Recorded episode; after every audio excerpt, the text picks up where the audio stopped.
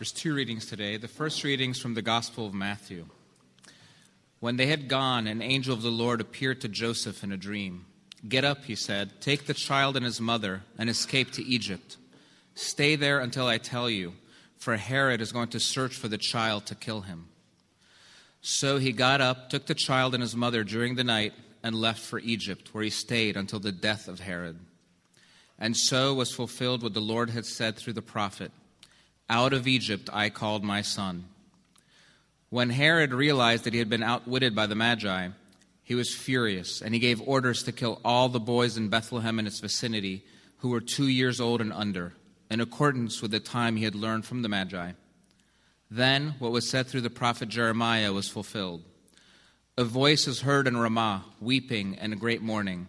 Rachel weeping for her children and refusing to be comforted because they are no more.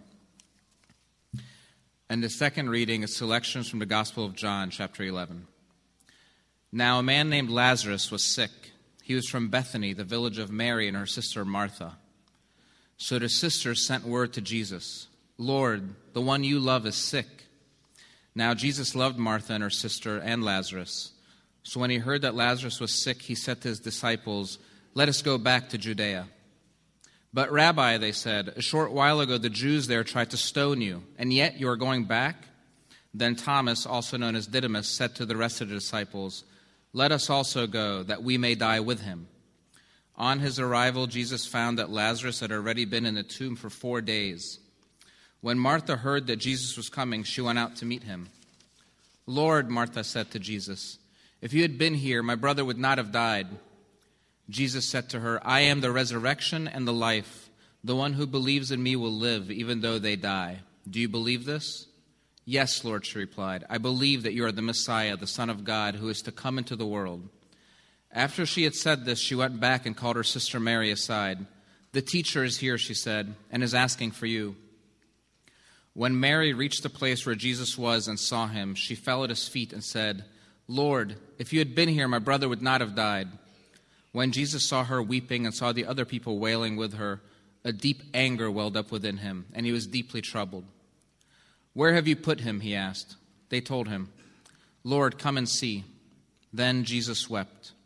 The people who were standing nearby said, See how much he loved him? But some of them said, Could not he who opened the eyes of the blind man have kept this man from dying? Jesus was still angry as he arrived at the tomb, a cave with a stone rolled across its entrance. Roll the stone aside, Jesus told them. But Martha, the dead man's sister, protested, Lord, he has been dead for four days. Then Jesus said, Did I not tell you that if you believe, you will see the glory of God?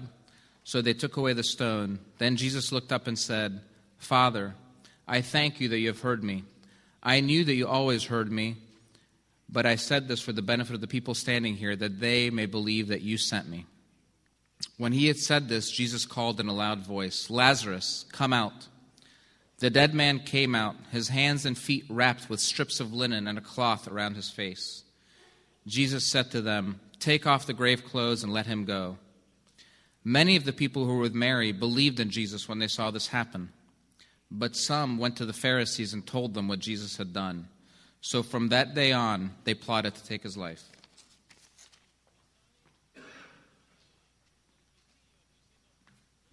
Good evening. Merry Christmas. The, uh, the first story, the first passage you heard read, is known as historically as the massacre of the innocents, is the name it's been given. And it's, it's actually got a, its own day in the church calendar. It's observed December 28th in the Western Church, December 29th, in the Eastern Church. And you heard the, the details of what happened. Herod, who's the politically appointed ruler of Judea at the time that Christ is born, freaks out about hearing about this, this new king that's, that's born. And so he goes and kills all of the, the boys two years old and under in the, the town Bethlehem where Jesus was born. And from what we know of the, the population of the town at that time, it's estimated to be right around 20 kids, 20 boys. Um, so, understandably, this passage doesn't get talked about a lot at Christmas time because it doesn't fit with the kind of themes and emotions we want to be feeling. You know, it's it's this mass murder right in the middle of the Christmas story. So we just kind of ignore it. We just kind of brush it aside. But if there ever was a year to talk about it, this is the year because the parallels are really striking. You know, this self obsessed, crazy guy takes the lives of 20 innocent children, totally senseless, totally devastating. You heard the passage. It says the, the mothers were weeping and could not be comforted because their children were no more. It's right there in the middle of the, the first Christmas story. These women in Bethlehem who are weeping and cannot be comforted because their children are no more. And the, the beauty of the Christmas story is marred by this, just the same way that the beauty of this Christmas, the beauty of tonight, is marred by 20 mothers and fathers up the road weeping and not able to be comforted because their children are no more. And the, the question that the episode raises, and it's become cliche because it's asked so often, but I think it's still the right question. The question is why would God let this happen? Because you see in the passage, it's not like he didn't know it was going to happen. It's not like he couldn't have stopped it. That's what's so infuriating. An angel comes to Joseph and tells Joseph, hey, this is going to happen, so take Jesus and Mary and get out of here and flee to safety. So why couldn't have an angel come and told the other 20 fathers and mothers, hey, this is going to happen? Or why couldn't an angel come and struck Herod dead before he could go through with it? Why didn't God stop it? And the, these events, they have a tendency to kind of make God look bad because it makes it look like either he doesn't care on the one hand or he, he's not powerful enough to do anything about it on the other. Philosophers have, have long called that the, the problem of evil, and it's considered by many to be one of the most persuasive proofs against the existence of God. And it's exactly what I just said. It says if, if there's so much suffering in the world, and there is, it's not just, it's not just, as an aside, it's not just, you know, Bethlehem. It's not just Newtown. It's, it's, it's happening always. It's, it's not, you know, you say, well, we can stop this. We can keep it from happening again. Well, no, we can't. No matter what laws we pass, no matter what advances we make in mental health, we can never stop it from happening again. You say, how do you know that? Because it, it happened 10 days ago, and it's already happened again each of the 10 days since somewhere in the world. Each of the 10 days since somewhere there's been senseless killing, somewhere there's been senseless suffering. It's always happening. It's never not happening. It's not weird when it does happen. It's just weird when it happens to you, or when it happens to somebody you know, or when it happens in a place where you recognize the name of. So it's always happening. And so, you know, the, the problem of evil goes like this. If, if that's the way the world is, then either God is good, but he's not all powerful, or he's all powerful, but he's not good. But he can't be both, because if he was both, this wouldn't be happening. In, in other words, either God is good, but he's not really God, or he's God, but he's not really good. That's the kind of intellectual objection the, there's an emotional side of it too, which is probably even more important, which is look, I don't care about the, the abstract suffering. I don't care about the, the philosophers. I don't care about um, you know, how often this happens or doesn't happen. For me, it's that I've seen suffering, I've watched it, or I've experienced it myself. And so it doesn't really matter. It doesn't matter if you've got some fancy argument, a way to get God off the hook because it's not okay. It's just not okay. I mean, if you, if you, maybe if you go abstract, you can kind of think your way out of it. But if you just sit for a minute, if you just sit for one minute with a real person that's really gone through something, you just allow yourself to think for one minute about some of the terrible things that really do happen in the world. It'll just it'll it'll wash over you. You don't have to think about it. You will just know. You will know in your heart that the idea that there is a loving God is this cruel joke. You just know. It's the emotional objection. So, what's the, what's the response? Why are we talking about this tonight? The, the response, the only response is that there's no, there's no counter argument, there's no um, rhetorical way to respond. The only response, the only Christian response, is a narrative response. It's the response of an event, it's the response of a story. And the reason we're talking about this tonight is because the only response to that kind of evil and suffering, the only way to make sense of it, is to point to and cling to the story that begins on Christmas the story of God coming into the world. You say, well, how do they relate? You know, what's the, what's the connection between that and people's suffering? That's what I want to look at for a few minutes tonight. And the place I want to look to answer that question is the second passage you just heard read, this, uh, this story from John chapter 11, where Jesus goes and he's, he's had a friend die, um, untimely death, and he goes and, and meets the, the family of the friend and kind of deals with it. And in the passage, it shows us the three things that Jesus does with our pain and with our suffering. We could have looked at a lot of different places. Um, it's all throughout the New Testament, but this passage in particular has all three of them side by side. So, the first thing that Jesus does with our pain and our suffering is he feels it with us. And you heard that in the passage that John just read. It's the strangest thing about that passage in John chapter 11 when Jesus comes to, to Mary and Martha, Lazarus' sisters. Lazarus has died, and he comes and uh, he sees them weeping and you know mourning, and his response is he starts weeping with them. And he, he actually says he feels angry too, and he starts weeping. And this is really odd because. Uh, we know from the end of the passage that he's got a plan. He knows what he's going to do. He's going to come and he's going to raise Lazarus back to life. He's going to resurrect him. And so it's very strange that he would show up on the scene and when he sees them weeping, would start weeping too. You would think he would kind of be like smiling or winking or, you know, like, I've, I've got a plan, I've, I've got this under control. He doesn't. He weeps with them. He feels angry. It says deep anger welled up within him. What is this about? What does this tell us? It tells us, and this is remarkable, it tells us that even though God has a plan, even though God is going to make it all right in the end, and that's what we're going to talk about in a few minutes, despite that, He still fully enters into our pain with us and weeps right alongside of us. So when those mothers in Bethlehem are weeping, God is weeping with them. When the mothers in Connecticut are weeping, God is weeping with them. And the times that you've wept, the times that you've suffered, God has wept right alongside you. Even though He has a plan, His knowledge of the big picture does not obscure or lessen in any way the emotion that He feels, the emotional connection He feels to it.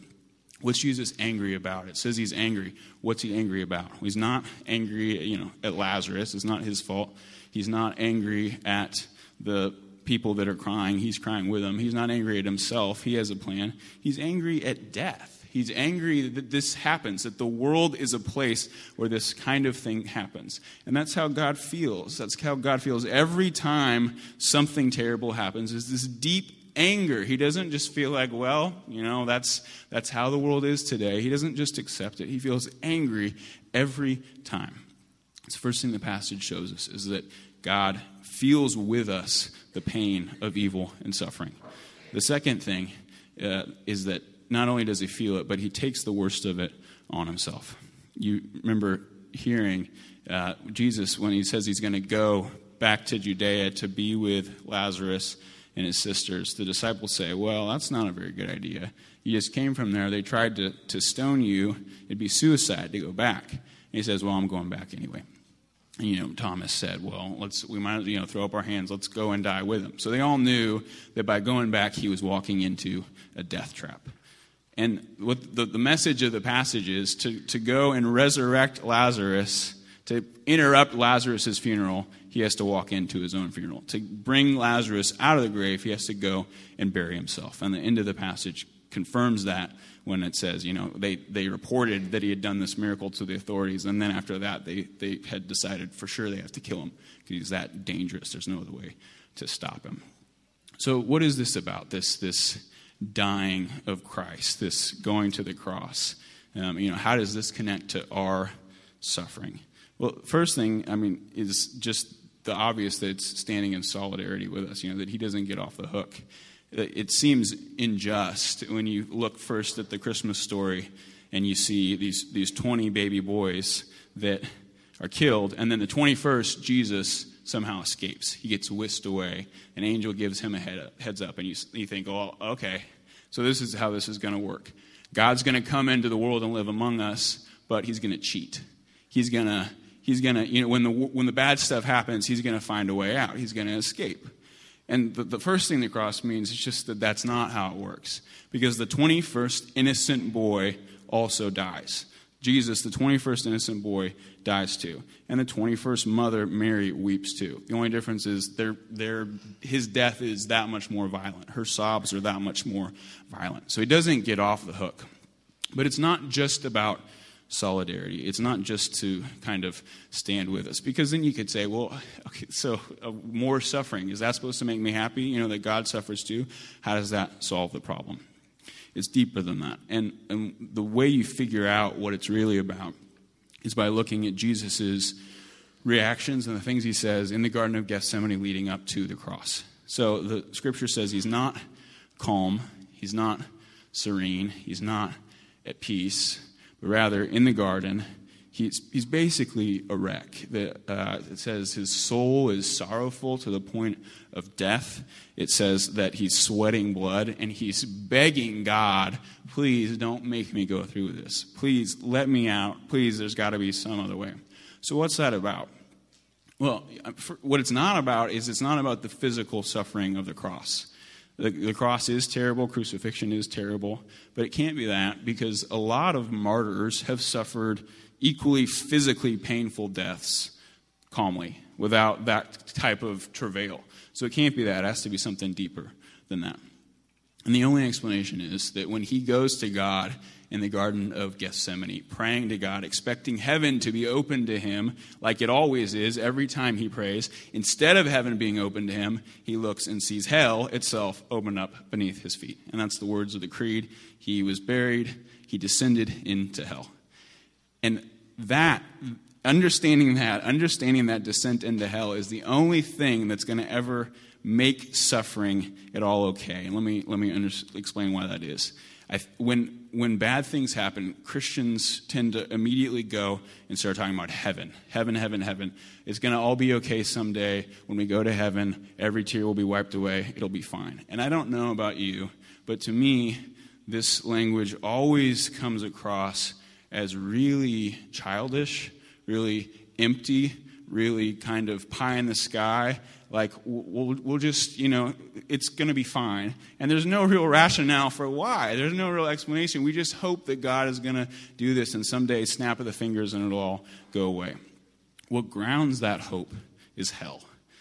The covers of uh, The Economist this week actually is uh, on hell. The cover story of their Christmas issue is this story on, on hell. And it's, you know, this, as you'd expect, kind of this glib article given a historical survey and kind of talking about how, how ridiculous is it that we ever believed in something as, as awful as hell. You know, I'm so glad we've outgrown that. It's so quaint. I'm glad it's in our, our past.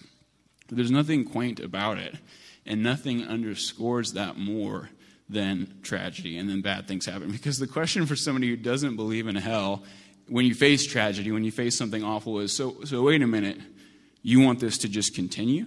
You want these kinds of things to just go on forever and ever? Because one thing we know for sure the forces that make human beings do these kinds of things are not just going to go away quietly. That we know for certain. They're not just going to kind of peter out. God's going to have to do something. And the Bible tells us what he's going to do.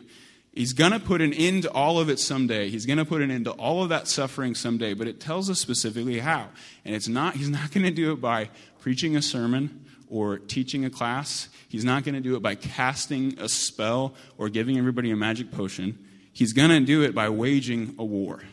And when he wins the war, when he's victorious, there has to be a place to throw all of that. There has to be a place to put it all so that it can burn, so that it can be extinguished, so that it can be no more. Hell is that place. Hell is what that's for. It's God destroying evil, God putting an end to it. And there can be no heaven without that. There can be no heaven without God actively putting in an end to evil. And we think that it just, you know, because God's all powerful, that he can just do anything he wants by waving his magic wand. That's not what God being all powerful means. It means he can do anything, but some things are extremely difficult for him. Some things are still extremely complicated and extremely costly. And putting an end to evil happens to be one of those things. And so you'd say, well, okay, great. So if God can, can put an end to all this evil by throwing it into hell and burning it all up, then why doesn't He just do that? Why don't we just get it over with? Why doesn't He just do that now? Well, you don't know what you're asking. Because the question is to what to what degree are you complicit in all of this evil that goes on? You say, well, I haven't, I haven't done any of these things. Yeah, but, but to what degree are you complicit? To what degree are you truly innocent? And if you're not truly innocent, if you're not 100% innocent, then the question is, well, what percentage innocence do you think you should be, have to be able to get yourself off the hook? You know, where are you going to arbitrarily draw the line? Well, people that are, that are 5% innocent, they're okay, but but people that are only 4% innocent aren't. I mean, it's just, it's ridiculous. There's no place to draw the line. Everybody's guilty. Everybody's cooperated in this somehow. The reason Jesus has to go to hell is because God has to find a way to put an end to evil and put an end to suffering without putting an end to you and me. Jesus going to hell is that solution. Jesus taking that on himself is that solution so that he can destroy evil and suffering without destroying us. That's the second thing the passage teaches us is that Jesus and God don't just feel our pain with us, but Jesus takes the worst of it upon himself. The third thing uh, is this resurrection. And, you know, the, the last thing somebody might say is, okay, so let's say Jesus and God do feel the, the pain with us. And let's say I believe you that that somehow the death on the cross puts in, makes it possible for God to someday put an end to death and suffering without putting an end to us. Let's say I track with you that far. I'm still bothered by something. I'm still bothered by just, even if it does end someday, why it's gone on this long. And this is kind of back to the emotional objection, because uh, even, even, if, even if it's true, even if it's true that the cross means an end to all this evil, even if it's true that he feels it with us, Still, why? Why do some people live most of their lives hurting?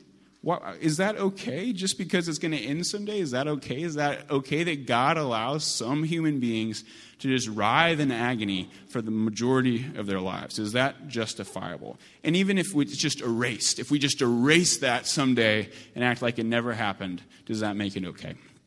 And the answer to that is in, is in the passage um, and it has to do with the fact that it's not going to be erased. It's never going to be erased. The bad things that are happening are never going to go away. Big misunderstanding. And you see this with what Jesus does with, with Lazarus. Lazarus dies. He really dies. He's really dead. He's in the tomb for four days. And then Jesus comes and raises him back to life. And there's two separate things that have happened Lazarus died, and Jesus raises him back to life. Now, the second thing is dependent on the first thing. He couldn't raise him back to life if he hadn't died first. But they don't nullify each other, they don't cancel each other out. It's not like he turns the clock back and makes it as though he had never died. It's not as though he makes everybody forget that he had died.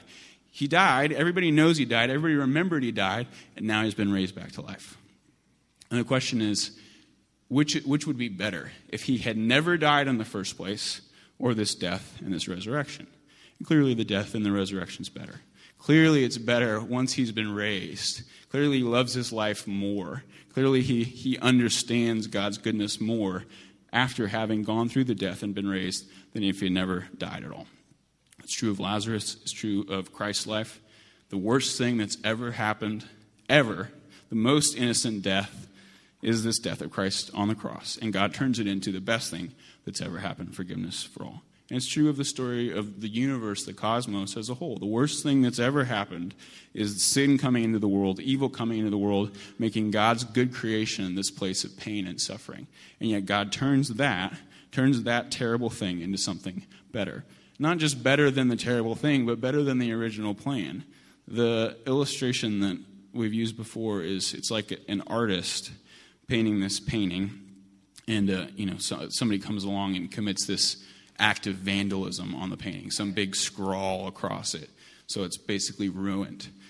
And the artist, instead of painting over it, or instead of throwing it away and getting a new canvas and starting over, finds a way to incorporate the scrawl into the work of art so that the final work of art is better than the original design. It, brings it in and makes it better than the original design. Now, does that mean that he planned it? No. Does that mean that he likes it? No but he still found a way to make it part of the original design. And the same thing is true with God and evil. He didn't plan it, he doesn't like it, he didn't okay it, but he finds a way to take it and make it so. Because of it, the, the end result is better than if it had never happened. And that's a big deal. It's a big deal that these things, these suffering, don't just get erased because then it's like, well, at least it, it doesn't continue. It, it gets taken, and the memory of it, you'll know about it. You'll remember it. It won't go away. The memory of it makes the glory on the other side that much better. This is why Jesus still has scars in his hands when he raises from the dead. Because you look at the scars and you remember what God did. You, you remember how horrible the cross was, but you see what God has done with that horrible thing and the beautiful thing he's made it into. And that's what, what God will do with has done with the, the weeping of those mothers in Bethlehem the first Christmas. That's what God will do with the weeping of the mothers in Newtown this Christmas. That's what God will do with all suffering. And if you get that, if you get that promise, that promise of Easter, that promise of Good Friday, that promise that starts at Christmas, then you realize, well, okay, Christmas isn't just a um, heartwarming story. You know, this isn't just a, a thing that kind of brings us all together once a year. Rather, it's the, the one hope we have. The one hope we have in a very cold, very dark, very bleak world is that this is true. It's the one thing you can cling to, it's the one light that can pierce the darkness. And if you have it as yours, if you appropriate it, if you take it as your own story, if you live in it, then you have this shelter from the storm. You have something to cling to. But without it, you're kind of left alone. It's everything. It's everything. The story of Christmas is everything because it's the only thing that can make sense of the suffering. And you can block out the suffering. You can try to not think about it. You probably weren't planning on thinking about it Christmas Eve, and I apologize for that. Um, but you can, you can only do that so long. And if you face it, if you really face it, then you have to have an answer. And there's only one answer that's consistently satisfying for the last 2,000 years. That's what we celebrate tonight. Let's pray.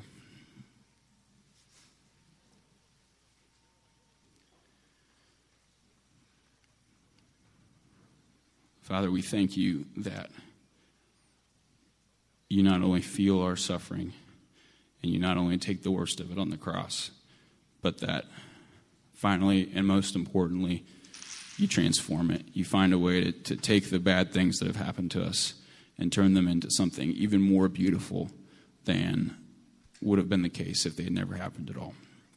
God, it's hard to believe that sometimes, and it's hard to look at what we've gone through, what others have gone through, and really have faith that you're going to do that, that you're going to make it something better than we could have ever imagined. But we look at the cross and we see the way you did it there, and we, we tell you tonight that we know that you can do it with us. We know that you can do it with our world. We thank you for coming at Christmas. We thank you for dying for us. Most of all, we thank you for rising again to take our pain and make it into something meaningful. It's in your name we pray. Amen.